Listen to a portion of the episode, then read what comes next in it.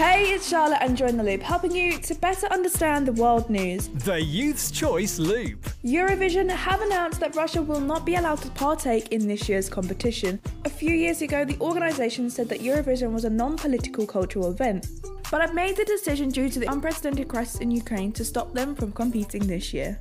The Loop.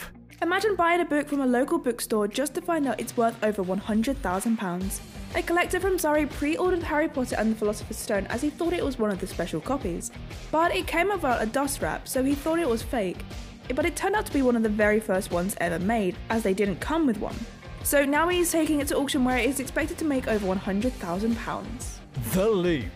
Harry Styles' third album is just around the corner. During February, he was spotted multiple times shooting videos. Clips have shown Harry to be riding around London in a big bed making a music video.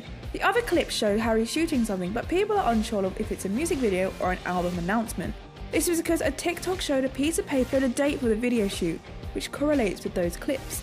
I guess we'll just have to wait and see what happens. The Youth's Choice Loop.